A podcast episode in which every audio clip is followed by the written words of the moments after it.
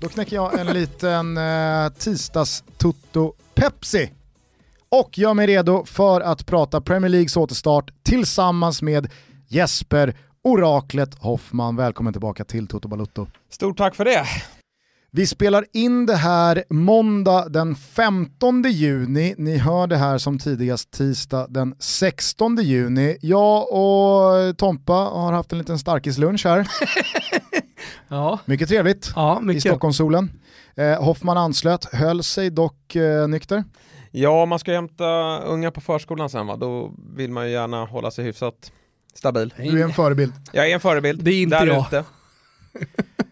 Du är ingen förebild. Nej. Nej men hur mår du Jesper? Eh, det här är ju Toto Balutto så att vi behöver inte skämmas över att vi ibland lämnar eh, Premier League-fokuset. AIK vann eh, premiären i söndags med 2-0 mot Örebro och eh, av eh, stämningen att döma på Kungstensgatan 26 den här måndag morgonen efter att ni hade spelat in eh, Testa Stör var att det svänger snabbt i AIK-leden. Ja men det är lite så. Jag, jag försökte innan jag klev in i studion försökte jag liksom sansa mig själv nu att försök inte att vara för glad nu. För nu kommer det tuffa spelschemat och vi kommer sitta här om en vecka och, och skrika avgå alla. Så att eh, jag tyckte att vi höll en hyfsad nivå men det var skönt med tre poäng och det såg faktiskt bättre ut än vad jag hade förväntat mig. Av alla individuella prestationer, är det någon du vill framhäva lite extra? Målvakten. Jakob Haugard, dansken som vi säger i, i diverse WhatsApp-trådar. Jag tyckte han, eh, äntligen har vi fått en stabil målvakt. Det är typ den första efter Ivan Torina, nu har han bara spelat en match, men eh, han gav ett, ett lugn. Jag driver ju en liten teori om att AIK för första gången på många, många år känns underskattade. Håller med. Och sen så tycker jag att eh, Rickard Norling bygger det. Alltså man tänker på hur han pratar i intervjuer. Jag hade ju en längre intervju med honom i Studio AIK på Followers AIK tidigare i februari någonstans där, där han var väldigt liksom så här nedtonande av förväntningar inför säsongen. När eh, liksom många AIK går i förhoppningar om att vinna SM-guld så var han så här, alltså, gör Kolbjörn Sigthorsson en, en, ett mål så är jag nöjd. Alltså får vi det att funka någon gång under säsongen med den här nya spelmodellen, då är jag skitnöjd. Men alltså placeringar, resultat, det, det kan vi inte ha några förväntningar på det i, i, i 2020. Och nu har det dessutom då varit corona, man vet inte var liksom, lagen står. Så jag, ty jag tycker han, han är ju den som har varit tydligast med att liksom, dra ner på de förväntningarna. Han har verkligen tonat ner. Sen var han lite mer framåt och positiv i den senaste intervjun här då, innan premiären och tyckte ändå att han liksom, ja, men han, han hade fått vissa besked från vissa spelare i träning åtminstone och att de hade verkligen behövt den här tiden. De får ju tillbaka Nabbe inom kort. Eh, Kolbein hoppade ju in igår men han är ju betydligt bättre fysisk status nu än vad han var i, i februari-mars när du gjorde den här intervjun. Så att eh, jag tror Rickard har fått Eh, en hel del positiva svar men sen om vi ska utmana de, de absolut bästa klubbarna om, om guldet det är väl fortfarande eh, osäkert. Tycker också en aspekt kring Gnaget är att så här, den här säsongen så har man spelare som Per Karlsson och Enok Kofi Adu utanför någon slags eh, bästa elva. Och det är ju inte likt AIK att ha så pass starka namn på bänken. Nej, alltså bänken var verkligen stark igår. Alltså Stefan Silva får vi inte heller glömma Vad bort. bra när han kom in ja, tycker jag. Men jag han hade ett par det. bra touch liksom. Och det är ju en spelare som har haft rätt jobbiga år i, i AIK, sen var det en utlåning och han har inte, ja ända sedan han stack till Palermo egentligen så har han haft det jobbigt. Men det är ju en spelare med allsvenska kvaliteter definitivt, så att kanske han också med det här täta spelschemat kommer få sina minuter, kan komma igång och då är ju faktiskt bänken helt plötsligt väldigt bra. Så att eh, ja, jag håller med där. Hörni, ni är många som har klickat igång det här avsnittet med förhoppningen om att det ska vara fullt fokus Premier League. Så vi släpper AIK och den svenska fotbollen. Lyssna på Jesper i både Testa Stör och i 352. Där blir det mycket mer svensk fotboll och AIK under året som är. Nu fokuserar vi på återstarten av Premier League. Kort liten recap för er som sitter med veckade pannor och tänker vad har det varit för säsong egentligen? Jo, Liverpool har ju slaktat rent ut från början till nu. Man åkte ju dock på en sur förlust borta mot Watford strax innan coronan kom och stängde ner hela rasket. Så att det blir inget invincible-lag av Jürgen Klopps mannar. De kommer dock... Skönt för dem. Förlåt. Ja, eller i alla fall skönt för alla Arsenal-supportrar får man väl anta. Jag tycker skönt slut, liksom, fokusera på att vinna titeln bara. Sorry. Jag tror nog att folk hade föredragit att den där förlustnollan hade hållits intakt ett tag till så att det hade blivit lite spänning. För att titeln kommer de ju vinna, frågan är bara när. Eh, det är 29 matcher spelade för de flesta lag, Manchester City, Arsenal, Sheffield United och Aston Villa. De har dock bara spelat 28 matcher och där är det väl Aston Villa som är eh, mest eh, illa ute och behöver de där poängen. De ligger på nedflyttningsplats tillsammans med Norwich och Bournemouth bakom suveräna Liverpool och får vi väl ändå säga redan klara tvåan Manchester City. Så slåss Leicester, Chelsea, Manchester United, Wolverhampton, nämnda Sheffield United, Tottenham och Arsenal, jag räknar bort Burnley och Crystal Palace, om de sista Europacup-platserna. Med det sagt Jesper, vad eh, utgår du ifrån här nu när Premier League ska återstarta under onsdagskvällen? Ja men det är ju två race som intresserar. Som sagt titeln är redan, eh, den är klar. Det blir ju lite intressant att se hur de ska fira den här titeln då. Supportrar lär vi inte få se någonstans förutom på sociala medier då. Men eh, hur de kommer att springa in på plan och och vara glada. Det är ju faktiskt ett moment som ska bli spännande att se. Om det nu blir på söndag, då krävs det ju att City torskar här mot Arsenal. Det tror vi väl inte, utan det är snarare hemma på Anfield mot Crystal Palace nästa onsdag som vi tror att eh, Liverpool eh, blir klara segrare. Men eh, det racet är som sagt klart, utan det är ju Champions League som jag tycker är högintressant och viktigare än någonsin. Eh, och vi pratade om det Gusten, att vi var inne på att Arsenal har inte så mycket att spela om. Europa League-platserna bryr man ju generellt sett inte om i England.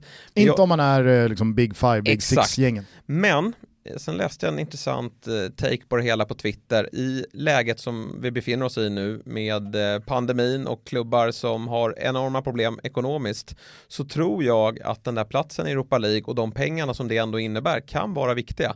Så att Europaplatserna, givetvis Champions League, det är absolut viktiga, men jag tror även att de andra Europaplatserna också kan vara intressant för en klubb som så Arsenal. Varje krona spelar roll? Liksom. Ja, Arsenal har gått ut och sagt att vi har inget att värva för i sommar utan vi kommer gå på Bosman-spelare. Det spekuleras kring William i Chelsea till exempel.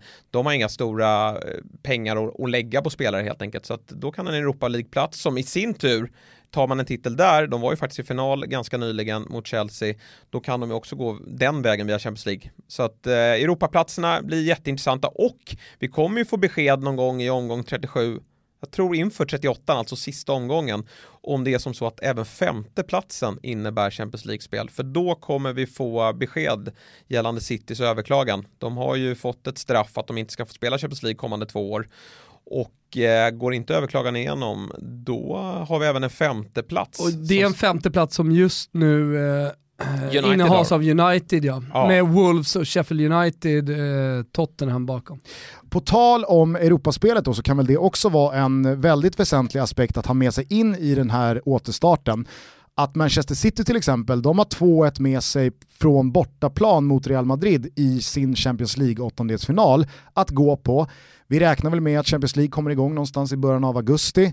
Champions League är ju den titel Manchester City verkligen, verkligen eh, åtrår. Liverpool å andra sidan, de är redan ute. Atletico Madrid slog ut dem det sista som hände innan coronan bröt allting. Så att hur de engelska lagen också går i Europaspelet kommer väl ha väldigt stor prägel på ligaspelet här nu under sommaren. Ja det tror jag säkert, för Citys del handlar det om att bygga upp laget nu inför augusti då de kliver in och ska äntligen hämta hem den här titeln då. Medan Liverpool, när de är klara med, när de har fått sin titel, när det är, är hemma, då är det snarare att rikta blickarna mot september, då Premier League 2021 startar. Och det blir väldigt intressant att se hur tränarna matchar sina trupper eh, i, i, i, det läget. En annan superintressant aspekt det är ju eh, de spelare som har kommit tillbaka från skador som mer eller mindre diskvalificerade dem från eh, resten av säsongen i februari-match men som nu alltså är tillbaka. Vilka spelare bör nämnas här? Ja, men om vi tittar på Tottenham så tycker jag att det är väldigt intressant. De gick ju verkligen på knäna här i mars när pandemin bröt ut och det blev ett uppehåll. Mourinho tog över någon gång där i november, december och Eh, fick ju en, en eh, lite charmig start. De, de, man trodde väl att Mourinho skulle fortsätta kanske med sin destruktiva fotboll men man var ganska framåtlutade och, och äm, även om det var lite darrigt bakåt så tog man ju sina tre poängar också så det var ju både resultat och äm, en, en mer positiv fotboll. Men sen har det ju inte varit lika muntert för Spurs. Eh, jul och, och, januari var ju inte alls eh, särskilt bra och så kom även skadorna på det så att Harry Kane borta, eh, min son också borta och Bergwijn som var ändå ett bra nyförvärv, han tyckte jag såg intressant ut, gjorde ett riktigt snyggt mål mot City.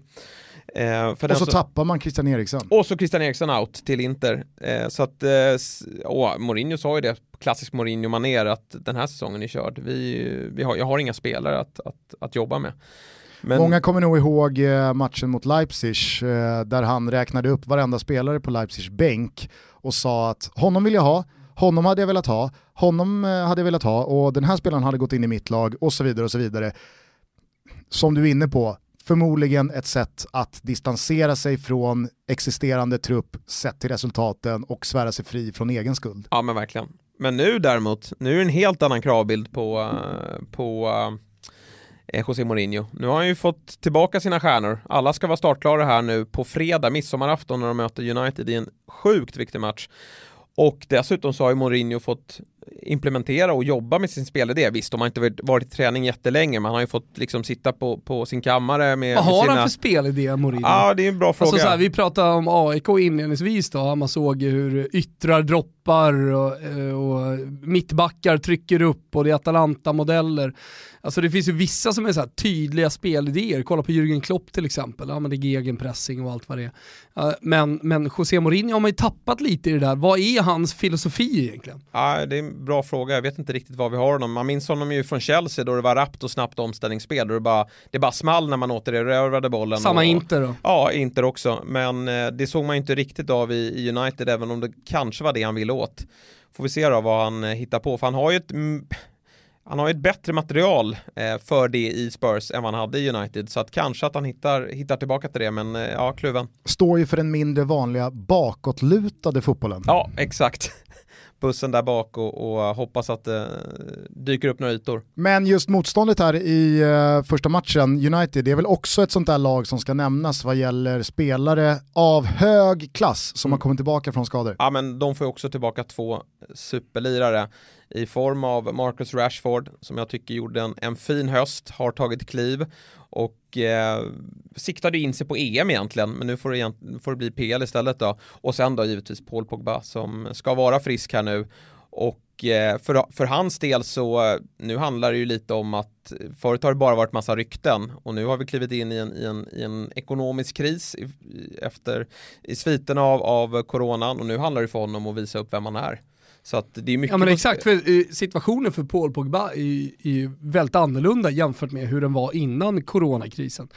Alltså, nu måste jag ju gå in som de, dels det du säger, att visa vem man är, men för hans egen del och för hans egen karriär så handlar det ju om att faktiskt spela fotboll. Han måste spela matcher, om inte han spelar matcher, då tappar ju han i utveckling och, och det kan bli en situation där Paul Pogba är liksom, ja, men tappas bort lite grann. Ja men det har ju gått lite för lång tid nu av, mm. av svaga prestationer. Han har ju kunnat leva hela tiden på att han är viktig för det franska landslaget och hans prestationer i Juventus. Mm. Och sen har han kunnat bråka och vara skadad men alla har ändå pratat om Real Madrid, mm. att det, det, kommer ske en övergång.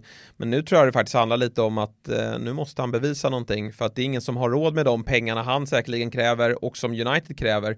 Och kan United bara lösa den här Champions League-platsen samtidigt då som de fortsätter att bygga upp det här laget som börjar se ganska intressant ut ändå.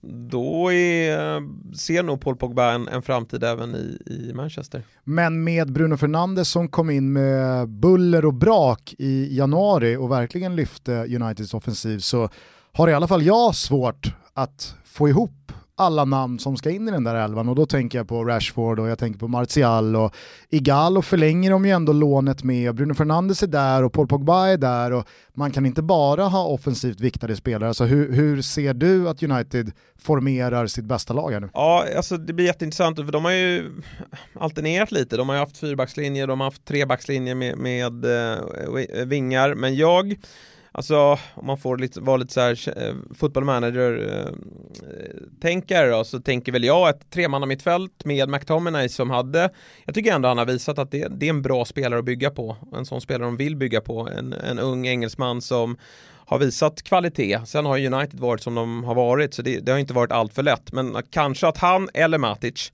beroende på vilken, vilken nivå han når upp till här nu, i en, i en mer defensiv roll och sen att man har ett tillsammans då med eh, Fernandes och Pogba att de alternerar att vara en offensiv spets på det här mittfältet. Är det någon utanför McTominay och eh, Matic som jag tycker ska nämnas så är det väl Fred som också har gjort en, en riktigt bra säsong. Ja men det håller jag med om. Han har också, och han kan ju spela lite i båda de positionerna men han funkar ju både, han är en tvåvägsspelare.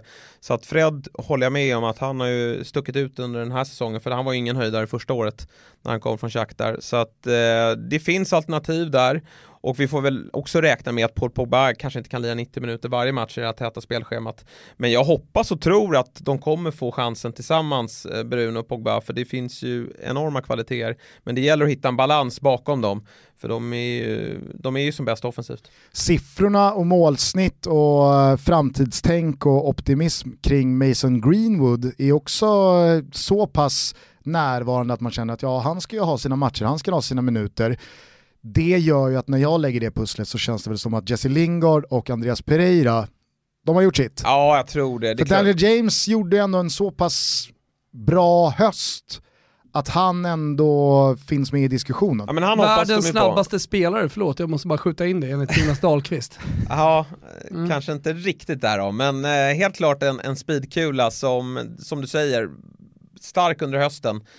Men får det ju lite tuffare nu med den här konkurrenssituationen som har dykt upp. Bortsett då, alltså Liverpool och Manchester City som vi ser som givna etta och tvåa, är det kanske så att Manchester United går in i den här återstarten och i den här sommaren som det laget som har tyngst press på axlarna och som ska visa mest? Ja, jag tycker faktiskt det. Och som vi pratade om att Spurs gick på knäna och hade det extremt jobbigt innan uppehållet så mådde United väldigt bra. De är ju kvar i Europa League också och har den möjligheten att nå Champions League och de kommer ju sätta en ordentlig press här på Chelsea och Leicester som har en mm. tredje plats och rätt mycket poäng ner till United.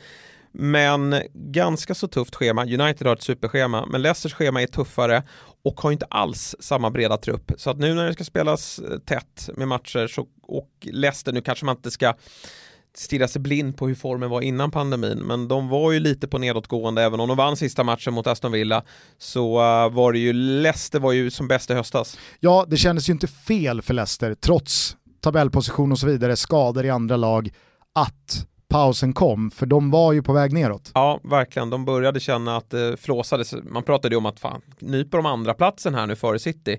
Men där har ju City tagit ton och nu handlar det mer om att försöka rädda tredje, fjärde platsen vad ger du dem för chanser att lösa ja, en topp 4-plats? De är väl ändå fort, det är väl ändå favorit på det, men jag har kollat på Uniteds schema i dunder eh, och ett lag som också har ett superschema, det är Spurs. Men för Spurs del, de är sju poäng bakom Manchester United. De möter ju som sagt United i första matchen. De behöver nog ta tre poäng där för att kunna hänga på. Gör de det, då blir de också superfarliga. Så att eh, Sheffield eh, United och Wolves tror jag kommer få det svårt. Å andra sidan ska det väl sägas att det laget med kanske bäst schema är Wolves. Ja, och det var ju ett lag som, eh, jag menar alla under de senaste ett och ett halvt, två åren har sett kan slå vilket lag som helst. Mm. Nej men kollar man enbart schema, det är väl att man ständigt underskattar dem, men får de en, en bra start här på, på omstarten så kan de definitivt vara med och i synnerhet om det öppnas upp en femte plats. Ja, men underskattningen handlar ju också om hur man ser på de spelarna som är i klubben. Alltså, de, har, de har ju lyckats hitta spelare som är underskattade. Alltså, ta Raúl Jiménez som eh, går i bräschen för den ligan, men inte bara honom, Jota till exempel som har gjort en dundersäsong. Jag tror att många Premier League-klubbar generellt sett, så här, eller om man kollar på de andra Premier League-klubbarna så, så ser man namn. Eh, du, och du ser framförallt inte speciellt många mexare eller spanjorer som, som har hamnat på liksom andra hyllan i, i Spanien. Men Wolves har varit jävligt duktiga på att hitta de spelarna. Ruben Neves, stor talang. Uh, och sen så tappade man honom lite. Det var ett tag man hypade upp honom som fan. Fan vad det hedrar att du inte säger Nevs. Ja, men vi har ju en polare, vi tre, som mm. heter Neves som är från Portugal. Så för mig kommer det alltid vara Neves. Annars måste, måste jag, måste, nu kör jag, måste, det är ju måste på portugisiska. måste. Annars måste jag eh, byta namn även på eh, David. Och det går ju inte. Nej, det går Nej. inte. Nej men alltså så här, många spelare eh, som, som namnmässigt inte flyger men som de uppenbarligen har varit jävligt bra på att fiska upp.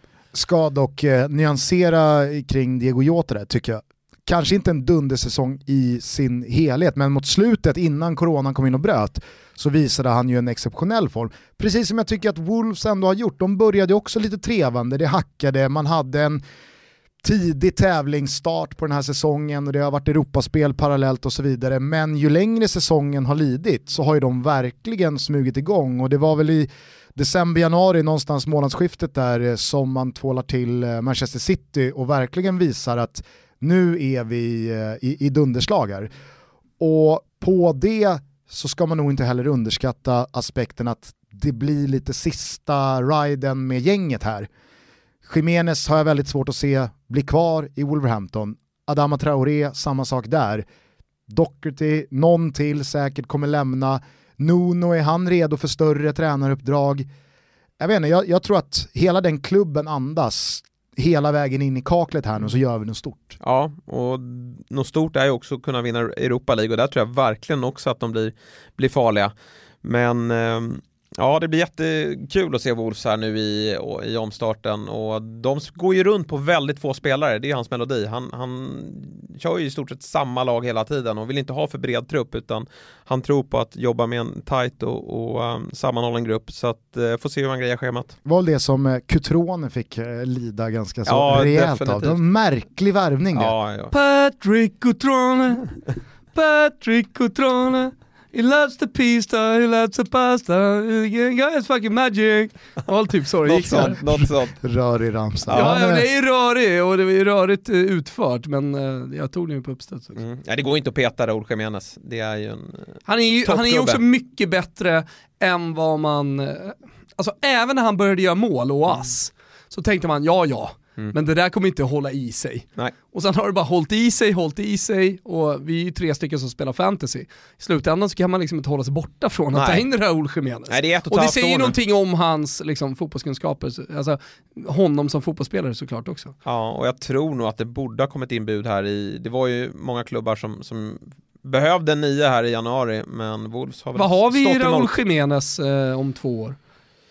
Nu såg jag det senaste ryktet att Liverpool vill ha Traoré och Raúl Jiménez. Kanske gå på honom nu när de torskade Werner eller vad som hände där, men... Um... För visst är han en modern, nu är inte den här spelaren omodern så, men ändå en uh, 2020-variant i alla fall av Luca Toni. Kan gå själv och skjuta, mm, ja. kan vara nummer nio i boxen, där kommer han bara bli bättre. Ja. Alltså mm. mark my words Jobbar Gustav. han inte hårdare än Luca Toni?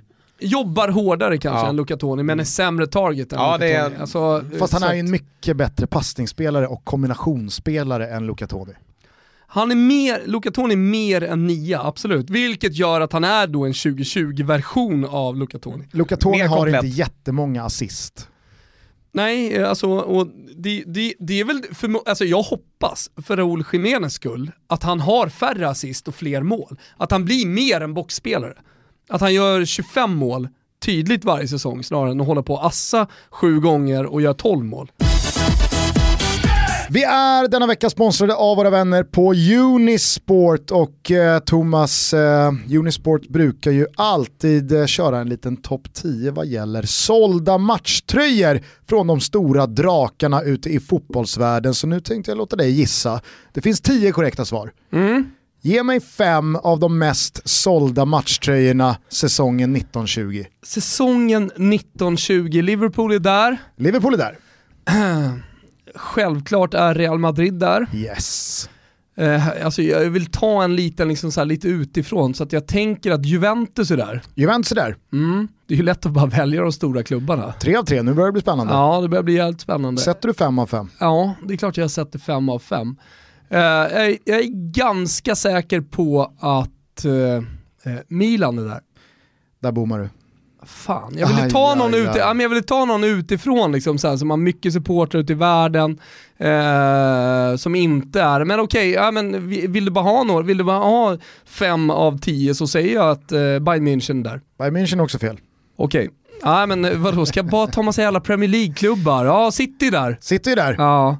Och eh, Tottenham är där. Tottenham är ja. såklart där. Utöver dessa så är Chelsea, PSG, Barcelona. PSG skulle jag ha sagt, det är ju, det är, du vet vad PSG har blivit? Det är merchlaget. De gör ju så jävla snygg merch. Så att de går, alltså inte bara i officiell matchtröja, du vet du har hela tracksuiten och alltihopa. Utöver dessa så har vi även Arsenal och Eh, Eh, den stora jätten Manchester United på plats i denna topp 10-lista. Hörni, på unisportstore.se totobalutto så kan man just nu eh, tjacka de här matchtröjorna och många, många andra officiella matchtröjor från lagen i fotbollsvärlden till riktigt, riktigt bra priser. Det är eh, rabatter upp till och med 50% som gäller på de här unisportstore.se snedstreck totobalutto alltså. Mm, nej, men jag tycker att det är bra eh, att ha i minnet, eh, för ibland får man frågor, ibland funderar man själv så här, var köper man fotbollsprylar? Var köper man den nya officiella matchtröjan och så vidare? Så unisportstore.se, det, det är bara att ha koll där. Där mm. finns allt. Kanske också en uppmaning då från dig att Milanisti borde käka på sig lite ja. Milan-tröjor för att visa att Milan med? fortfarande tillhör. Jag tycker det är fucking pinsamt om jag ska vara helt ärlig Gustav, att Milan inte är topp 10. Vad har den klubben blivit? Monza är snart förbi. Hörni, upp till och med 50% rabatt. Unisportstore.se snedstreck Totobalotto är det som gäller. Matchtröjor-utbudet är nästintill oändligt. Vi säger stort tack till Unisport för att ni är med och möjliggör Toto Balotto. Stort tack. Ett lag som också kamperar om de här eh, Champions League-platserna, Europa League-platserna, vi berörde dem lite kort, men det är ju Arsenal, detta Arsenal som är så svåra att få grepp om. Man gick in i den här säsongen med Unai Emery vid rodret, Fredrik Ljungberg gled in som en temporär interimlösning och sen eh, december så är Mikkel Arteta eh, den styrande tuppen i hönsgården. Du var ju en av många som försökte nyansera den här liksom eh, optimistiska hetsen kring att allting ser så jävla bra ut i Arsenal sen Arteta kom in. Har du fått någon ordning på Arsenal under Arteta? Ser du eh, styva segel och att eh, det, det finns morgonluft i lungorna eller är du lite orolig kring vart Arsenal är på väg? Nej men jag tror att det kan bli bra med Arteta, alltså han har ju gått i en, han är ju så otroligt lovordad eh, av, eh, liksom, han har ju varit i Arsenal tidigare och, och, nu under Pep och jag bara tror att har man jobbat under Pep och hyllas av honom och dessutom har den spelarkarriär som han har även i, tidigare i Barcelona så tror jag någonstans att man har det. Och, eh, men han behöver givetvis tid, alltså Arsenal måste ju byggas om, det är en hel del dassiga lirare i det laget. Och eh, tid ska Vem är den dassigaste? Vem som är den dassigaste i Arsenal? Det är väl Özil, alltså, så Özil är väl den som representerar, Verkligen. nu får ni liksom bestämma väg. Mm. Ska vi släppa Mesut Özil som en gång i tiden var en av världens absolut bästa offensiva mittfältare? Visst, hans, kon ju... hans kontrakt kostar och ingen klubb vill köpa honom, jag köper det.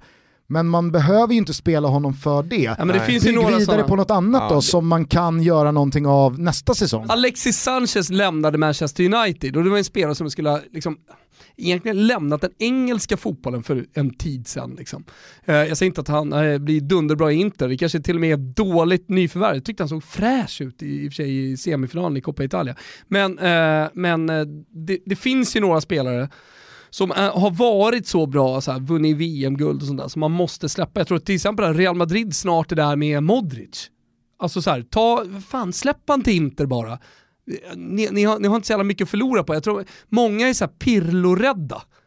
Alltså när Milan släppte Pirlo och gick till Juve och sen så blev det hur jävla bra som helst med den typen av spelare. Ja, nej men eh, det är så här, den typen av spelare, när de liksom börjar tappa lite som Fernando Torres, det är ju sällan man ser att de studsar tillbaka och blir sådär bra som de en gång har varit. Även Wayne Rooney på slutet var ju också Han är ju kvar. Han är ju kvar och kämpar på liksom och, och gör säkert, säkerligen bra insatser. Men så här, Brintiden eh, är slut, man måste inse ja, när den är slut. En Zlatan att... kan du få en ny ja. position på. En ny typ av roll, han har hela tiden liksom utvecklat egenskaper som man inte haft tidigare. Den tekniska liksom stora Zlatan som inledde, som var rätt snabb, ja, blev det mer targetspelare, mer boxspelare och så här. Men det ser du ju inte, det såg du ju aldrig i Torres. Nej. Han skulle ju aldrig bli boxspelaren. Ska dock sägas att jag tror att Darby får ut mer av att ha Wayne Rooney ja. än ja, vad de får ja, men, ut minus av absolut, att ha men nu är han ju i Darby Rooney, så det är han insåg nivå. ju snabbt, ja. alltså Özil har ju liksom, han har ju fastnat i Arsenal. Han har ju vägar och det hänger mycket på deras självinsikt. Alltså, ingen vill ju ha Özil på grund av hans löneanspråk. Kanske att han skulle må bäst av att gå till någon klubb i Bundesliga liga som slåss om Europaplatserna, men det är ingen som har råd. Nej, och jag tror också att det inte bara är löneanspråken som, som sätter käppar i hjulet. Alltså det räcker med att titta på Mesut Özil på plan Ja. för att andra klubbar ska känna, nej, den här spelaren ser ut att vara rätt klar. Ja, Eh, Visst, sen har han fortfarande stunder av briljans, det är den första att tillstå. Men med den lönen, i den åldern, vad det krävs att lösa honom, ja men alltså, det räcker med att se honom i en match för att veta att här finns inte motivation för en andra andning i slutet av karriären. Och det är det som är så konstigt med Arsenal, måste jag säga. Även fast man kan se Arteta ge Saka chansen, ge Enketia chansen, Martinelli, Guendo Si och så vidare, så tänker man okej, det här är då liksom Artetas sätt att sätta sin prägel på laget. Men sen så kommer Xhaka och så kommer eh, Lacazette tillbaka och sen så spelar man, eh, vad heter det, hopplösa Mustafi. Mustafi. Ja, men han, han kliver in, du vet, man, man får aldrig riktigt grepp om, är det en generationsväxling och att Arteta försöker gå vidare från dödköttet i truppen eller letar han fortfarande efter vad han vill göra? Ja men det gör han ju säkert, alltså det är väl först nästa år liksom Arsenal, jag tror han har lite gett upp den här säsongen, även då om jag tror att Europaplatsen blir viktig, men nu just den här omstarten också blir också fortsätta att, att bygga ett nytt Arsenal. Men det som är märkligt då med Mesut Özil, som det gick ju snack om att var, man tyckte ju sen att Arsenal var så hopplös under hösten till, men ge Özil chansen att prova någonting, eh, Unai Emery. Men då pratades det om att nej, men ledningen har sagt att du får inte spela honom för han ska verkligen sälja sen. Men faktum är att Özil har 7-8 starter sen, sen eh, Arteta kom in. Mm. Så att det är ju som du säger otroligt eh, märkliga laguttagningar och det har jag stört mig nog oerhört på. Att de har liksom, slängt ut Aubameyang ute till vänster. För mig är han en, alltså han löser ju det för det är ju en av få klassspelare i det här laget. Han löser det på ett väldigt bra sätt. Men för mig är han en, en centrerad anfallare och jag tycker att han och Lacazette ändå har någonting tillsammans. Men det ska ändå hoppas runt och någon match ska Martinelli få chansen och nu kommer Eddie Enketa som inte gjorde någon märkvärdig, eh, märkvärdigt lån i Leeds. Han har tagits tillbaka och fått speltid. Så att eh, märkliga lag men eh, Arteta prövar, sig, prövar väl sig fram. Arsenal börjar om serien på nionde plats med 40 pinnar inspelade på 28 matcher. Det är så fruktansvärt uselt. Ja. 40 pinnar på 28 matcher. En match mindre då än de flesta konkurrenter. Sheffield United kan dock vid seger mot eh, Aston Villa gå upp på 46 poäng. Således eh, så är det ju hårt om eh, kampen kring den där femteplatsen om man börjar där för Arsenal. Håller du dem eh, fortfarande som någon slags favorit till att lösa Europaspel eller är det en bedrift ifall man gör det? Jag tror att de får det svårt för att eh, vi har varit inne på de lagen som är där redan. Det är väl, man tycker väl att Sheffield United ska dala men de har sån jäkla energi i det här laget. Och eh, nu utan publik, jag tror att de fortsätter att bara vara ett fantastiskt bra lag. Så att, och vill, den här säsongen är så, kommer bli så, kunna bli så stor för dem så att eh, jag tror de blir svårslagna. Mm. Jag tror inte man ska underskatta den eh, dimensionen av den här Premier League-sommaren.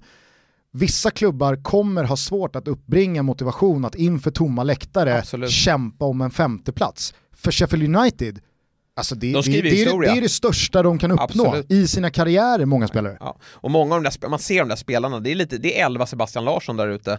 De, de gnuggar konstant, så att de skiter i om det är publik eller inte. De ska uppnå något, det största de har gjort egentligen. Eh, ska vi bara prata lite Liverpool då? Suveräna Liverpool som eh, vann varenda match eh, under hela hösten och eh, vintern. Man kommer såklart bli ligamästare, frågan är om det sker eh, redan i eh, första matchen eller andra matchen. Men det vi vet är att man inte har någonting annat att spela för förutom eh, den här ligabucklan. Och när den väl är säkrad, vad tror du händer då? Jag tror ändå det är dags för Klopp att rotera. Det har man väl pratat länge om att han borde rotera mer, men han likt eh, Nuno då i Wolves spelar ju väldigt mycket samma elva trots att man spelar på, på flera fronter. Det är ju ligacupen då han har offrat såklart.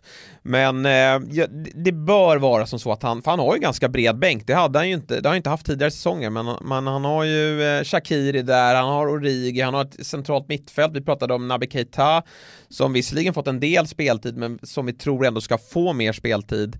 Så att eh, det finns saker att göra där, samtidigt som de här stjärnorna, de behöver ju vila. Nu har de visserligen en vila bakom sig, men vi får inte glömma att det kommer en säsong ganska nära inpå. Och då är det viktigt att de är startklara. Så det blir lite lyx där för dem, att när ligan är avgjord, då kan eh, Liverpool börja bygga inför 2021. Finns något underbart Stockholm-drygt med att du säger Origi. Inte Origi. Nej, Origi, nej. Ah, nej, nej men alltså det är skiterit. Ja, det jag älskar det. fastslaget att det är Origi? Han är väl fransman? Nej, han är belgare. Belgare. Jo men men alltså detsamma. belgare med franskt... Nej nej men alltså, belgare, han är ju inte flamlänning. Jag har, Origi. aldrig, jag har aldrig fått göra er faktaruta, men det är ju Skertel Okej vi gör den nu då. är det, Det är Skertel. Ja. eller är det Skertel? Det är Skertel, så det bara Okej. sjunger om det. Alltså Liverpool är ju ett av få lag skulle jag vilja påstå i toppen av eh, den engelska fotbollen som har en väldigt cementerad startelva. I många andra lag så snurras det ju på 14, 15, kanske 16 spelare. Men om vi tittar då framgent, vilka spelare hänger lite löst för eh, ja, 2021-säsongen och eh, framåt eh, i, i Klopps bygge tror du? Allison ska ju ingenstans. Nej, han ska ingenstans. Back... Ytterbackarna ska ingenstans, Nej, men Van Dijk ska bredvid, ingenstans. bredvid van Dijk så ska väl Joe Gomez ta Matips Och det har han plats. väl ändå gjort tycker jag nu. Alltså, jag tycker Han har haft mycket skador han senaste året och så här, ja, så att- men, men jag tycker sista månaderna innan pandemin, alltså Liverpool hade en fantastisk streak där när Matip gick ja, de hade ju en helt otrolig segerrad eh, oavsett, men, men eh, jo, jag tror de, var, jag vet inte hur många matcher i rad som de inte släppte in mål då när Gomes klev in i försvaret tillsammans med van Dijk. Och där får man ju känna lite att det är en ung engelsman som, som man hoppas mycket på. Och bara sätta honom bredvid, alltså alla mittbackar bredvid van Dijk blir ju på något sätt bra. Så att Gomes tror jag kommer, jag tror den där backlinjen kommer vara intakt ganska länge. Och sen så har man ett centralt mittfält med Jordan Henderson, med eh, Wijnaldum, med Fabinho, eh, utöver då städ och hjälpgumman eh, James Milner som kan spela lite överallt. Eh, framför dem så kan ju alla trion Mané, Salah, Firmino. Tror du att man löper risk att gå i den här klassiska fällan att ja, men ett lag som vinner Champions League och vinner ligatiteln är bra, varför ska man ändra på det? Den klassiska Mm. klyschan, man behöver inte ändra på ett vinnande lag. Men fotbollshistorien gör ju alltid gällande att man, man kan inte tuffa på hur länge som helst med samma lag. Det behövs en förändring, det behövs eh, en injektion av någonting. Vi, vilka tror du eh, Klopp ändå sneglar på och tänker Alltså, att här, här kan vi förbättra oss? Först, ja, förbättra oss. Först och främst får vi se om han blir tvingad till att ta in någonting, för det kommer ju vara ännu mer i sommar ändå, tror jag, Real-rykten på Mané och Salah. Det har ju pratats om dem tidigare och nu när de får en ligatitel, vunnit Champions League, så kanske det, här sista steget är ju ändå alltid att gå till någon av de spanska jättarna. Så vi får se om han blir tvungen att ta in någonting där. Men i övrigt så Klopp lägger ju sällan enorma summor, förutom då van Dijk, där öppnar ju plånboken Och ordentligt, Alisson. och Alisson. Men i övrigt så är Mané, Salah och, och um, många av de andra eh, spelarna, de är värvade för ganska små summor. Mm. Och det sägs ju att han klev av Werner-racet för att det blev lite för dyrt tyckte han.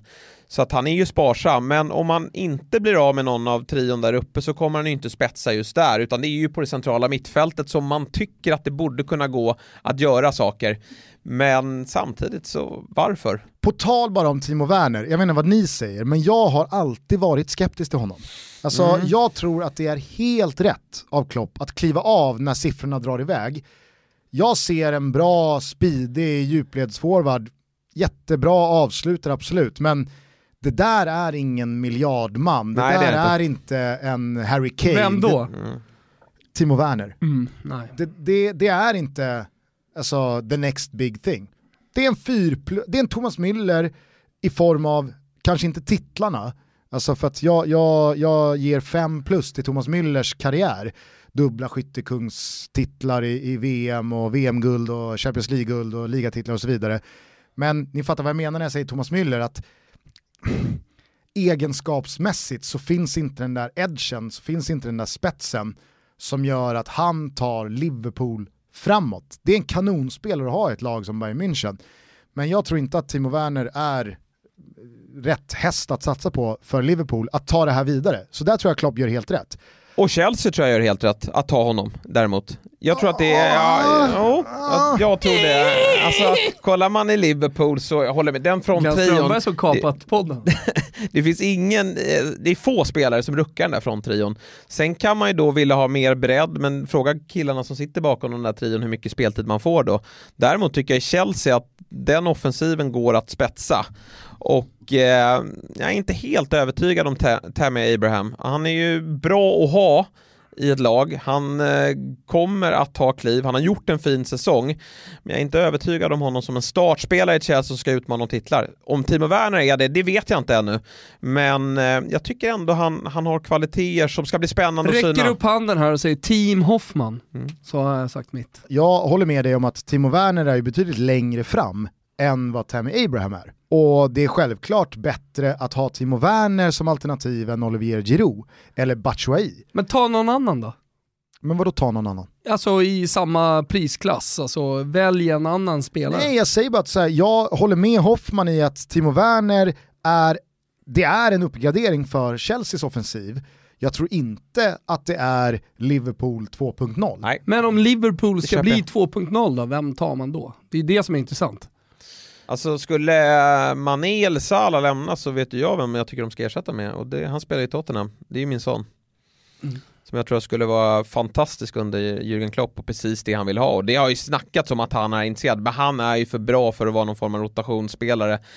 Alltså Klopp, vi- vissa tränare, City, han vill ju snurra Pep. Han vill ju liksom att alla håller igång och att liksom anpassa laget efter vilka vi möter men, men eh, Jag Liverpool- älskar att du säger min son. Av de tre namnen som skulle kunna vara då Erling Braut Haaland Mm. så har du valt att välja två. Många säger bara son, eller så säger man... Men det är ju min jo, son också. Ja, I jo, jag jag tycker det. så mycket om honom. Mm, ja, men jag, jag, jag vet hur jag ska Det är du och Olen Klint Ja, som ja, så är eh, det. liksom hyser stor kärlek till Ja. honom. Men eh, eh, där är jag också Team Hoffman, ja, skräll. Mm. Eh, att eh, eh, liksom den potentialen som, som Son har Som är ju otrolig. Alltså Mm. så här, han, han avgör ju matcher, han avgör matcher från start, inte hoppa in från bänk eller vara, vad vet jag, någon, någon eh, alltså så här, andra fiol i ett anfall på något sätt, utan han ska vara central. Sen är, tror jag han är också för dyr för Liverpool. De vill inte slänga upp... han? Jag tror, nej men jag tror Spurs vill nog ha uppemot miljarden för honom också. Det är ju där pengarna ligger nu. Får vi se efter, efter den här pandemin om, om priserna går ner, men innan definitivt. Börjar inte också manegen krattas för en eh, comeback för Coutinho till Liverpool? Oh. Det ska bli, alltså nu snackas det om Newcastle på honom. Eh, Exakt. Men det är lite... Men Newcastle med, eh, alltså det är ju Med det, lag, det, är ju det laget som har hamnat helt liksom emellan.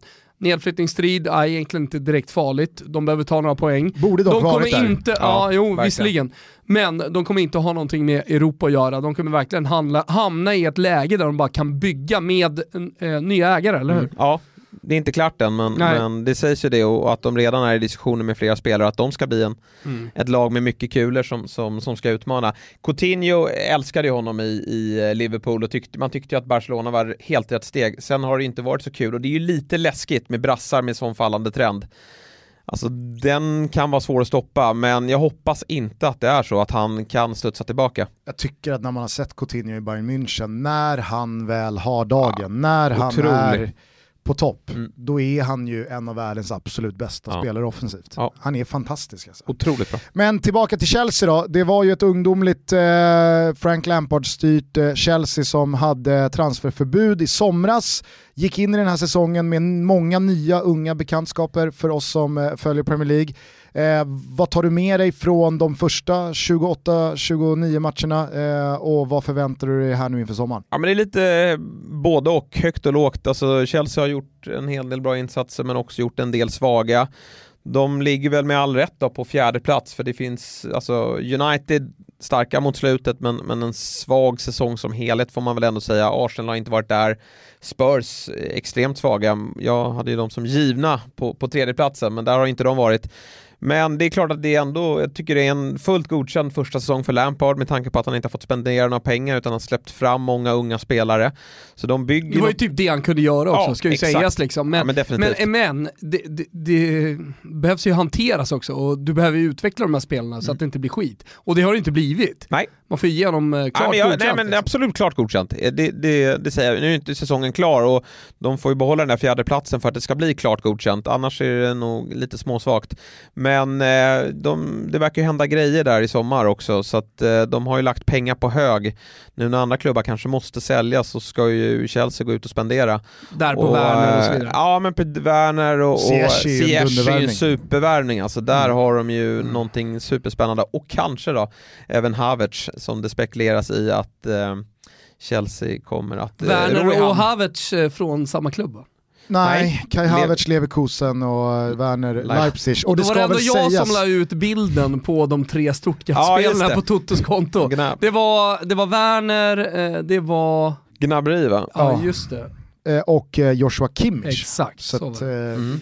Kai Havertz var väl inte ens där. Nej. Nej. Eh, ska väl också sägas att det är helt uteslutet att Chelsea nyper både Timo Werner och Kai Havertz. Det finns ju inte. Ja, det sägs ju att det, att det ska gå att lösa Nej, här det nu. finns inte på kartan kan jag jag, säga. jag trodde inte heller mina ögon, men det, när sådana här Tysk rykten Chelsea. börjar, när det är liksom, det blir bara trovärdigare och trovärdigare källor som rapporterar att Chelsea jagar honom, men det dyker nog säkert upp en hjärt, jätte som, som Men det är väl klart att man har parallella spår Mm. igång. Mm. Men det ena utesluter det andra. Jag Det hoppas, kan du ta Havertz, från mig jag hoppas att Havertz eh, spelar i Premier League i alla fall, det vore kul att se honom där. På tal om Chelsea och Tyskland så kan vi också ha med oss in i den här sommaren att Chelsea givetvis är eh, redan utslagna från Champions League. Man ligger under med 3-0 från första mötet på Stamford Bridge mot Bayern München. En match jag och Thomas var på plats och såg, det var en fullständig överkörning. Ja. Alltså det var sån klasskillnad så det liknade ingenting. Det var Mm. pojkar mot män. Det var fokus på annat på läktaren. Ja. Thomas såg inte lika många minuter av den Nej. matchen som, som jag gjorde. Men man måste väl ändå ge det till Chelsea och till Frank Lampard inte minst att här finns det ju en grund att stå på lite oavsett vad den här säsongen slutar med. Absolut, nej jag tror att... Får man ju eh, dessutom tillbaka vi- Loftus-Cheek och vi såg ju Billy Gilmore slå igenom eh, på bred front eh, Verkligen. precis innan coronan kom. Och Tammy hade ju lite skadeproblem, Pulisic var också skadad, så de får ju också tillbaka lite spelare som, som är fräscha här nu inför omstarten. Spelare som Mason Mount fick ju också sitt Mm. stora genombrott i, i, Ja. i höstas, eh, vintras och så vidare. Så att, eh, ah, Behöver ju lösa målvaktsfrågan där bara, att de... Håller du med mig när jag säger att Kepa Arrizabalaga är kanske den sämsta värvningen som en topp 5-klubb gjort senaste fem åren? I förhållande till hur mycket man har betalat till vad man har fått ut. Ja. Vi väger in alla aspekter såklart. Jajamän. Ja, han är väl världens dyraste målvakt va? Ja, han slog väl Alisson eh, Mm. bara någon vecka efter att Liverpool hade Mm. gjort klart med honom. Och det har blivit lite olika utväxlingar på Ja. de värvningarna kan man ju konstatera. Verkligen, och där måste man ju bestämma sig. Antingen så släpper vi honom och då blir det billigt, eller så satsar vi på honom. Vi kan ju inte spela Willy Caballero här i, i, ehm, i kassen. Så att äh, jäkligt olyckligt för dem, för vi vet vikten, och det har ju Liverpool visat, att ha en riktigt, riktigt bra målvakt.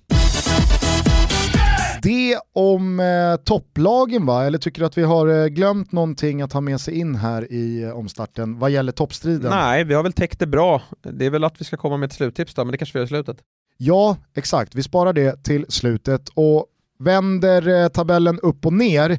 Där är väl Norwich eh, hopplöst körda, i alla fall i min värld. Ja, det skulle jag säga. De, eh, jag vet inte vad de anser om, eh, eller ansåg när eh, pandemin bröt ut, om de tyckte att det kom lägligt, men de får väl bygga upp något sånt, att de känner att det här blir en omstart och att de får gå på knock direkt. Möter ju Southampton i, i återstarten här och där behöver de ju ha tre poäng, men det är många lag de ska ta sig förbi eh, och eh, det är ganska många poäng upp också. Det är väl sju, sex eller sju poäng upp till strecket och så ska de ta sig förbi två lag så att det blir Så svårt. mycket snack det var om Temo Pukki inledningsvis och liksom så här, fan nu jävlar, nu kör vi Norwich. Ja, nej, de fick ju Ja men de var ju inte flygande start för Ja, de, men, de, ja, men fick ju smaka, man, de fick ju smaka satt, mot Liverpool i premiären ganska ordentligt men de var ändå charmiga på något sätt och vågade Mm. stå upp för sin det fotboll. Och då tänkte man att de, de kommer bli bra hemma och så vann de ju mot City med, med typ halva laget borta och då kände man att det här är en fräsch och kul nykomling.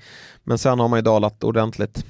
Sen eh, ovanför dem så är det som sagt Aston Villa på nedflyttningsplats, men med en match mindre spelad. Vinner man den så tar man faktiskt sig förbi hela tre lag. Bournemouth, Watford och West Ham står alla på 27 poäng, Aston Villa 25. Där ovanför finns Graham Potters Brighton på 29 och där drar vi väl någonstans strecket. Southampton ska inte behöva blanda sig i det här, eh, inte heller Newcastle som vi varit inne på. Eh, av de här lagen då, vilka, vilka tror du eh, ligger mest pyrt till? Jag tror Brighton får jobbet alltså. Tufft spelschema, eh, svag trupp och Potters sätt att spela fotboll Ja, vi har ju skärmats av det i, i Sverige, han har ju verkligen lyckats eh, med det, men eh, du behöver ett bättre material i, i världens mest Också i förhållande till de andra lagen. Liksom. Så, ja. För det, det han hade har ju visat sig med Sotte och med Ghoddos och med alla. Det var ju bra det, det scouting dunder, där. Ja exakt, jättebra scouting. Ja, men ska du liksom hävda dig i världens största liga så uh, måste, och spela den typen av fotboll över tid, 38 omgångar, så tätt, då måste du ha bättre material. Och det har eh, inte Graham Potter. Så att skulle han greja kontraktet är det imponerande. Vi har ju också drivit en konspirationsteori här senaste tiden om att Brighton tillhör de här lagen runt om i Europa som har börjat ropa efter att blåsa av ligan. Absolut. Det finns positiva covid-19-test i truppen Jajamän. och så vidare. Lägg ner det här, det är inte rättvist. Och att det då handlar om att man vet hur illa till man ligger mm. rent sportsligt. Att det är bättre att köpa sig en, en till säsong efter sommaren. Mm. Svintufft schema som de ska ta sig an här mot slutet. Så att eh, ja, jag förstår varför de har börjat eh, prata om, om eh, att lägga ner ligan. Saknas ju också en målskytt där. Jag menar mm. visst, nu, nu har vi redan pratat om Temo Pukki och det behöver ju då inte nödvändigtvis betyda att man klarar kontraktet. Norwich kommer åka ur, även fast man har en spelare som gör 10 plus, han kanske landar på 13-14 mål. Men det är väl där Brightons eh, stora akilleshäl varit också, att man kan hålla i den där bollen och spela jättefint mm. passningsspel och, och, och, kombinera sig fram, men det finns ingen som sätter de där målen. Mopey, eller vem det nu än Glelle är. Murray. Glelle Murray, ah, det, det, det, flyger kanske i Championship, men, men man behöver en spelare som gör närmare 15 mål i botten om man med ett sånt skralt material ska lösa en plats som genererar ett nytt kontrakt. Ja, det är väl de och Norwich tror jag som har minst budget, eller lagt ner minst pengar på spelartruppen och det brukar ju synas efter 38 omgångar i en Premier League-tabell. Så att nu har de ju visserligen, de är väl, har väl flest poäng av de här sex lagen där nere, men det är ändå nio omgångar kvar och jämför man scheman så har Brighton tuffast tänkbara. Så att, eh, jag tror att de eh, får jobbet. Så om vi då skickar ut eh, Norwich och Brighton så finns det ett lag till som ska få lämna. Vilka håller du som eh, favorit inom citationstecken till eh, det olyckliga ödet? Ah, alltså jag, man borde väl säga Aston Villa här, men jag tror att de kan få en liten boost. De mådde nog också bra här och har ju en hängmatch mot Sheffield United här på onsdag. Den tror jag att de plockar hemma på Villa Park och då mm, tar de väl sig, om inte över strecket så precis intill det. Och eh, jag tror att de får tillbaka John McInn här nu, eh, skotten som var riktigt bra mm. här i höstas. Han var ju bättre än Grealish till en början. Sen kom Grealish igång ordentligt när McInn försvann. Men båda de två, han är ju en sån här pådrivare också, betyder ju jäkligt mycket för, för hela laget. Jag tror att Pepe Reina ändå är, de har ju haft problem med slipsarna. Eh, jag tror att han är en bra målvakt att ha när det ska avgöras. Så jag tror ändå Villa kan greja det. Jag tror att Bournemouth, det är dags nu. Att de kan mm. få det jobbigt här. Eh, också ett lag som vill spela en, en, en positiv fotboll och boll, liksom, de här andra lagen, de kommer ju smälla på nu och, och börja spela klassiskt brittiskt och, och um, tror jag vara mer cyniska men... Du vill ha McKinn i laget? Ja liksom. men lite så, som, som, han är ju en poängspelare och Absolut, slitvarg. Men... Så du har, jag tror att Bournemouth, ja de får nog jobbet. Jag var en säsong för tidig ja, ja, med min tanke verkligen. att nu, uh, the jig is up ja. kring Eddie Howe, alltså mm. det, det, här håller inte längre. Nej det, det, ser jättebra ut till en början och han är ung och han är britt och mm. det ska lyftas så jävla mycket. Men hur poänggivande är egentligen Bournemouths sätt att spela? Nej men lite så. Och Eddie Howe borde kanske ha lämnat lite tidigare. Han har ju gjort ett, ett bra jobb i Bournemouth men nu tror jag att det har, um, ja, nu tar det slut. Även fast han har sitt bakåtslickade, färgade hår, han har sina låga strumpor, han har sina rakade ben, han har sin uppsyn att vara ganska så icke älskvärd. Hur mycket på riktigt tar du Jack Relish? Jag, det är ju alltid en diskussion, vem är bäst av James Madison och Jack Grealish? Och eh, den är ju svår, Madison lite mer av en lirare, känns ju lite mer Madison mer av Thomas gubbe också. Ja, jo men det har vi noterat i hans FBL-bygge.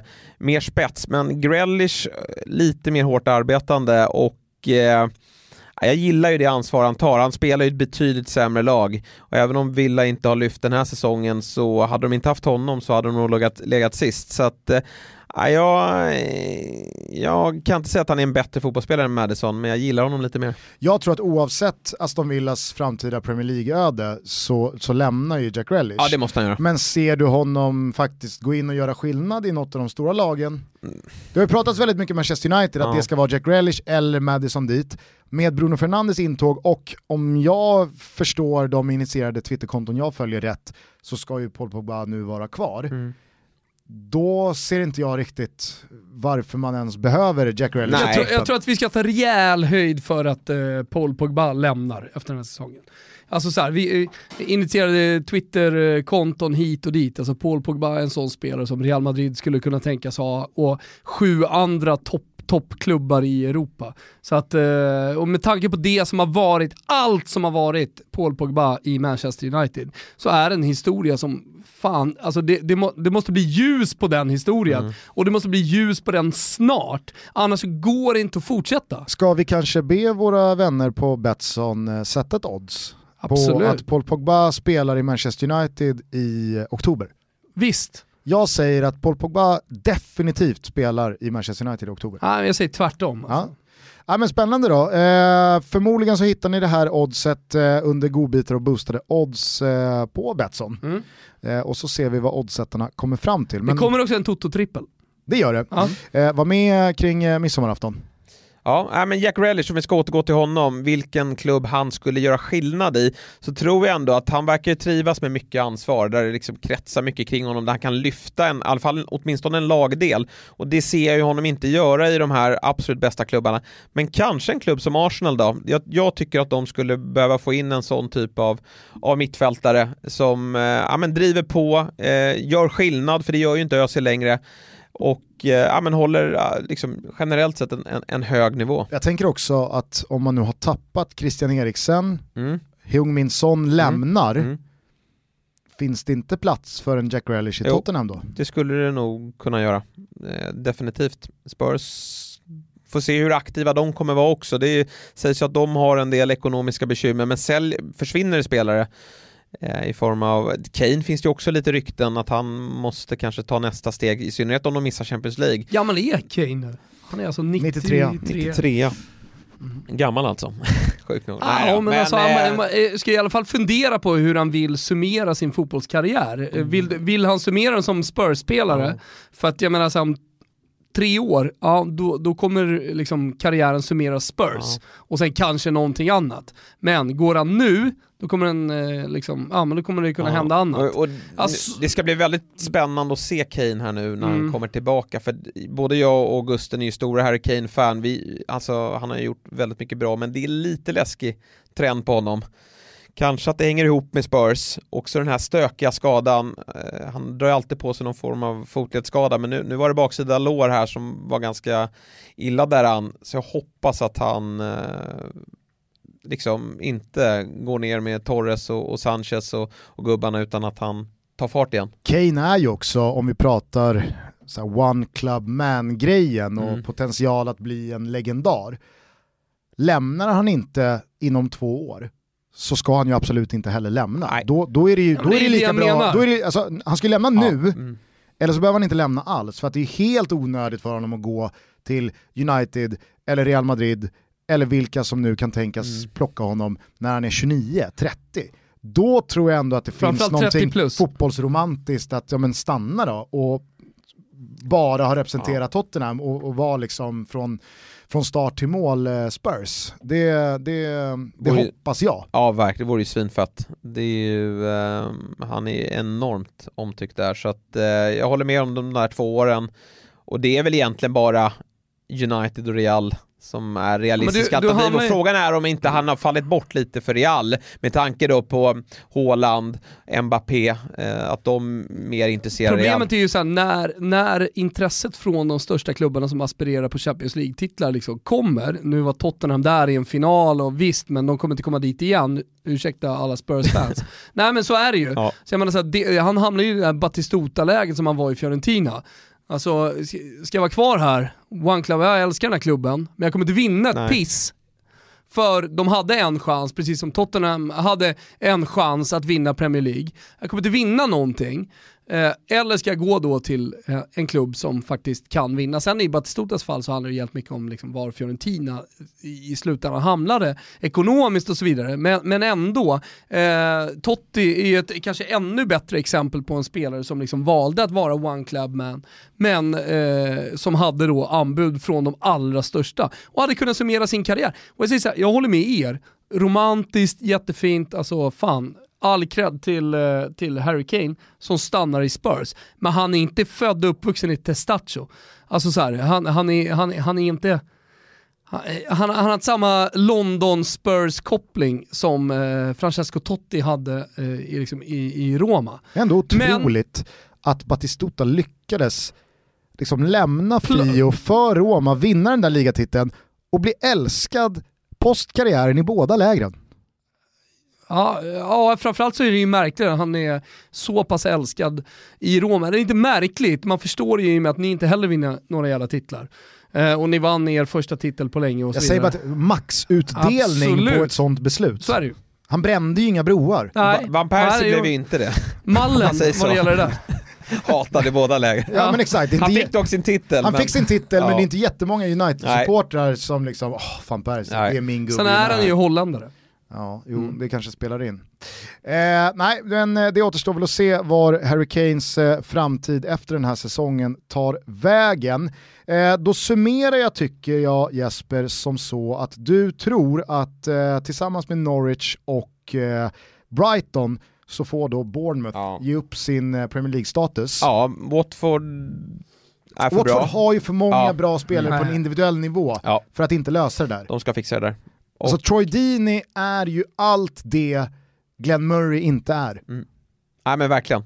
Han, han är väl inte jätteomtyckt i min bok men jag, jag, jag, vet, jag, jag kan hans kvaliteter och eh, han kommer ju älska det här nu när det, liksom, när det blir stenhårt kring, kring, eh, kring strecket.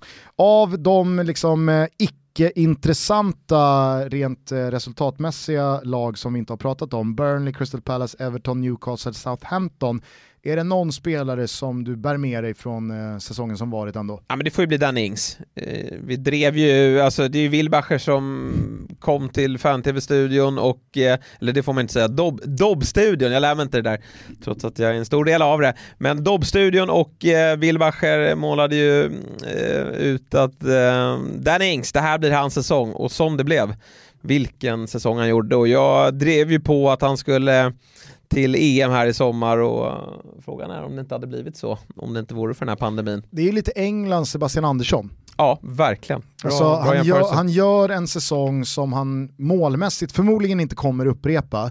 Det kommer hinna gå så pass lång tid att andra spelare i samma position med samma konkurrens kommer liksom ta sig före, han kommer svalna lite och så blev det aldrig det där mästerskapet Nej. som skulle eventuellt då ha gjort hans karriär verkligen, det är långt till, till nästa mästerskap. Det är ett helt år till som han ska prestera och med tanke på hans skadehistorik så är det inte alls säkert att det blir så. Plus att eh, England har massa unga killar.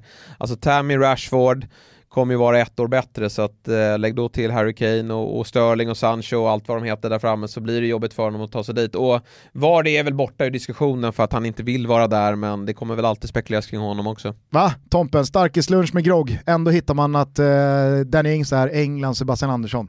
Mm. Du känner en djup vördnad kring mig där. Mm, det gör jag. gör ofta. Toppen då Hoffman, hur fan slutar det här? Liverpool vinner såklart, City kommer tvåa. City kommer tvåa, sen säger jag Manchester United trea.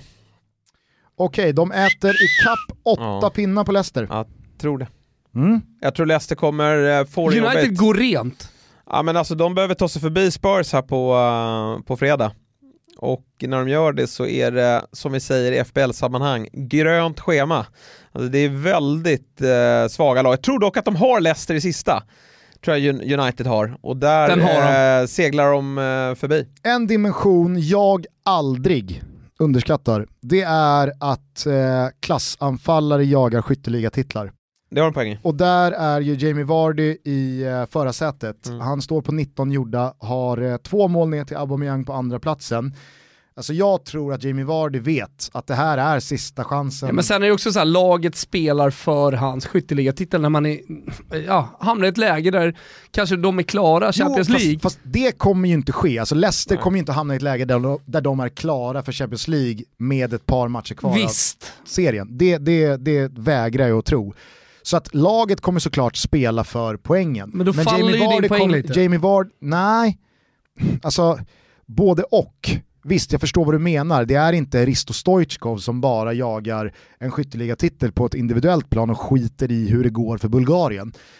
Men jag tror att när Jamie Vardy väl har kon på den där skytteliga-titeln, som han inte vann förut, så är han nog jävligt fokuserad på att sätta mm. de där bollarna. Men det kan ju snarare bli som det blev för Kolbein, eftersom vi inledde det här avsnittet med att prata om AIK. Så liksom när Kolbein kommer in, det enda han vill göra är att göra mål. Han ja. skiter i om han liksom tre spelare och, och frispela. Han skjuter ändå själv. Jag mm. menar så här, det, det det hade ju varit en sak stå, om teorin var underbyggd med att Leicester inte har så mycket att spela för, så laget kommer ändå spela för hans ligatitel. Mm. Men nu när det bara handlar om att han ska ta en ligatitel, samtidigt som ja, skytteligatitel. Eh, samtidigt som liksom, ja, men laget kommer ju också ha motivation. Mm. Då, äh, jag vet inte. Eh, alltså jag, tror de, jag tror de tar fjärdeplatsen, Leicester i alla fall. Mm. Eh, och eh, sen har vi väl Chelsea då på, på femte plats. Får vi se om det innebär Champions League. Och då har vi då Wolves, Sheffield United, Tottenham och Arsenal där bakom. I vilken fallande ordning dör säsongen först? Jag tror att säsongen dör rätt snabbt ändå för Arsenal. I och med det du sa att Sheffield United kommer ja, jaga. Ja, men de kommer trumma på där. Och sen, alltså, men det kommer nog leva, alltså, det kommer leva länge. Arsenals schema är, rätt, är helt okej okay också och förmodligen då så blir de lite bättre eh, med tiden här med Arteta. Men jag tror Sheffield United kommer att hänga kvar här. Det är ju ändå några poäng som skiljer dem ner. De ska ju mötas vet jag, eh, men Sheffield United blir, blir jobbiga även utan publik. Vinner Jamie Vardy skytteligan? Eh, det tror jag att han gör. Det är han som gör målen i Leicester. Kan väl nämna då att bakom Aubameyang på 17 så har vi Salah, Agüero på 16, Danny Ings 15, Mané, Rashford 14, Raúl Jiménez och Tammy Abraham och Dominic Calvert-Lewin eh, på 13. Varför jag, varför jag, gick upp i eh, tonläge där, gick upp någon oktav på Calvert Lewin, det var väl att det är en sån här spelare av de här lagen som har hamnat i ett ingenmansland, som man kanske ändå ska nämna. Mm efter eh, den första delen av den här säsongen som ändå en anfallare som tog nästa steg. Ja, verkligen. Fin säsong på honom och blev lite, ännu bättre under Ancelotti tycker jag. Lite mer rakt 4-4-2 blev det ju Ancelottis melodi här i, eh, i Everton. De kittlar ju inte någonstans att följa nu, Everton, men kanske till nästa år då att de kan vara med och uh, utmana. Det säger man ju alltid. laget i ja, Premier League, det är ju verkligen Everton. Så. Man orkar inte ens, det blir så otroligt uh, klyschigt, men eh, Everton, eh, de, eh, de har ju ambitioner men det blir ju aldrig riktigt något. Nej. Eh, par avslutande frågor. Om du får placera in Gareth Bale som väl måste lämna eh, Real Madrid efter den här säsongen, vart ser du honom helst i Premier League? Ja, det vore ju häftigt med Spurs. Eh, jag tror ju dock att av ekonomiska aspekter att det inte blir så men eh, ja, om inte Chelsea får Havertz då som du har dömt ut så kanske det kan bli där då. De verkar ju onekligen ha pengar. Ni är ju många som lyssnar på det här som eh, även spelar Fantasy Premier League. Se mig och Hoffman och Björn imorgon onsdag i Deadline Live inför omstarten. Var sitter binden? Binden sitter nog ändå på KDB va? Det känns tryggt och bra. Vi ska lyssna på Pep här på presskonferensen. Han kanske deklarerar att han ska liksom snurra vissa typer av spelare, att några har kommit tillbaka sämre tränade eller inte riktigt i fysisk form för att spela dubbelt. Men om, om, alla, är, om alla mår bra så bör ju KDB ha hyfsade möjligheter att starta båda och då vet vi vad vi får. Fantastisk säsong av honom. Lite märkligt då, han var ju fjolåret så var han ju, hade ju mycket skador och inte alls var tongivande, men i år har han ju varit brutal men ändå har City, i alla fall i ligan då, haft större problem. Men det hänger nog mycket ihop med Laportes skada tidigt på säsongen. Vilken tränare ser vi uh, göra sina sista matcher nu när Premier League är tillbaks? Ja, vilka tränare? Eh, Steve Bruce Steve, sjunger väl ändå på ja, sista versen? Det borde ju vara så, men att han grejar kontraktet är ändå... Uh, jo, ja, men, så, kommer, vet, så kommer Bin Salman in och... Ja, nej, då ryker han ju givetvis. Han är väl out. Men topplagen sitter väl Fast Ole-Gunnar, jag trodde ju att han skulle försvinna men han räddar väl det här nu ändå. Alltså Lampard är ju där för att stanna. ja, absolut, absolut. Spurs har precis bytt. Och Pep alltså, har sagt man att vill han om ska stanna. Ja, Pep, Pep har sagt att han ja. ska stanna så att... eh, Ja, det, det skulle ju vara om Barcelona verkligen liksom gick all in på något sätt mot, Ja. mot Pep. Och att han av eh, nostalgiska, romantiska och andra anledningar liksom valde att åka hem. Potter då? Ja, så det var ju en rejäl kontraktsförlängning Ja, han nej, fick jag, eh, jag, i han, han, överlever faktiskt att de åker ut Han jag. överlever Brighton men Ja. du ser inte honom i Premier League Nej, då, nästa precis, säsong. precis så. ut då. Jag säger att Brighton klarar kontraktet, Mm. men, det, men det är jag. Avslutningsvis då så säger jag så här, kan du bygga ihop en eh, sommarlångtidare, eh, en trippel som vi sätter ihop borta hos eh, Betsson?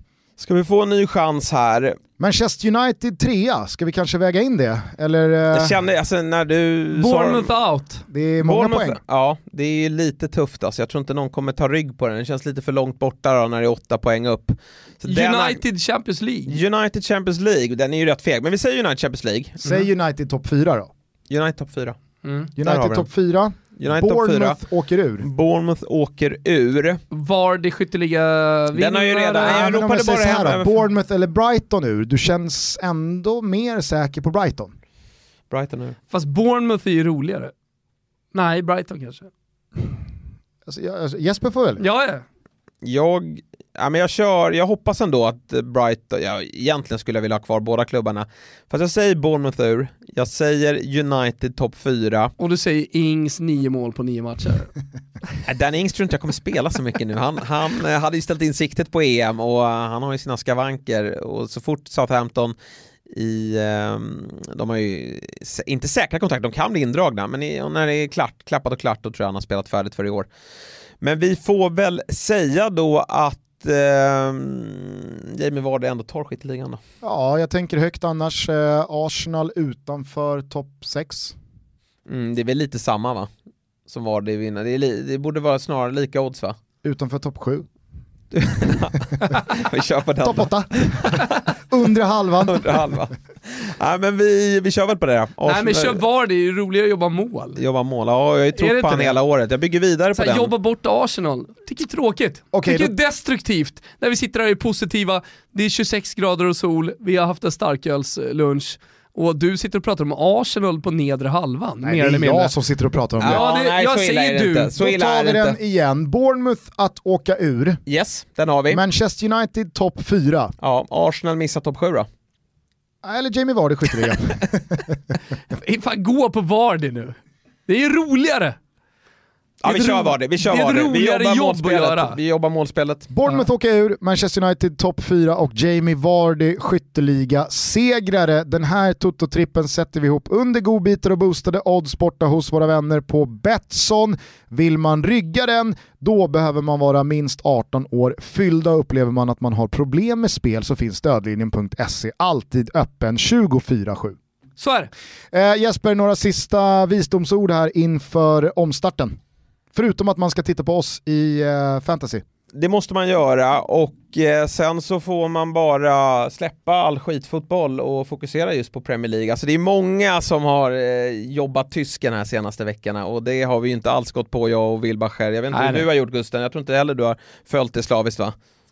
Jag har ju haft problem med eh, de tomma läktarna Mm. utan publikljud. Det har blivit för Ja. deppig skrud. Mm. Funkar i Spanien med Ja publikljudet. men publikljudet Premier League kommer ju lösa det också. eh, Det där är ju en diskussion bland de allsvenska supportrarna det här med publikljudet för det är ju så mycket med den moderna fotbollen då. Men det de inte förstår då, det är ju att det här är en jäkligt Nej, det är speciell... coronafotbollen, det handlar inte om modern precis fotboll. så. Och då måste vi kunna känna i soffan att det är ett hyfsat normalläge och därför funkar det alldeles utmärkt i Spanien som du är inne på med publikljudet. Så jag hoppas att de kan koppla på det. Det är inte något beslut fattat va, i England, vi får se på onsdag. Mm. Men jag hoppas att de kan dra på det i Allsvenskan. Ja, framförallt ge folk valmöjligheten i Ja, alla fall. ja, men Vill du ha publikljud? Ja. ja. Ja men här, bra, då finns den här feeden för dig. exakt. Vill du inte ha det? Nej. Nej men bra, då kan du kolla på den här feeden. Enkelt. Det behöver inte vara svårare än så. Eh, Jesper, Oraklet Hoffman, stort tack för att du kom och gästade Toto Balutto ännu en gång. Varmt välkommen tillbaka till K26. Det blir en lång fotbollssommar med eh, ja, Serie A, Coppa Italia och eh, Premier League. Lite allsvenskan också. Och La Liga. Herregud. Coppa, Coppa Italia-final imorgon onsdag 21.00 på Simor. Sen så är det ju La Liga varenda dag hela vägen fram till och med den 19 juli. Serie A rullar igång till helgen. Äh, men ni hör ju själva, det är bara att skaffa ett simor abonnemang så, så missar man ingenting av toppfotbollen från Spanien och Italien. Jesper, vilken låt ska vi avsluta det här ja, avsnittet med? Jag har ju varit här några gånger och jag kör väl alltid Fotbolls coming home. Mm. Just det, nu passar den ju fan bättre än ja. någonsin känner jag. Det är så fint. Härligt. Eh, bra, jag känner mig nöjd. Thomas? Jag med, mycket nöjd. Eh, stort tack för att du kom. Eh, imorgon ser jag fram emot att kolla på Fantasy Premier League eh, borta hos Dobb TV. Yes, vi hörs då, vi syns då. Tack Jesper. Tack. Ciao tutti. Ciao.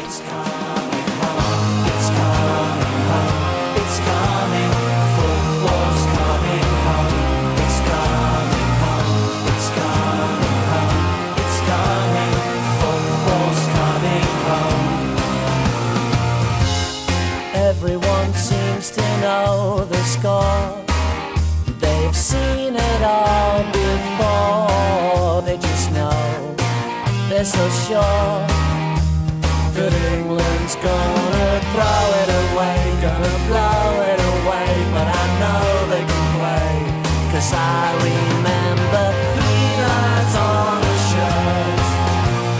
Jules remains still gleaming. 30 years of hurt Never stop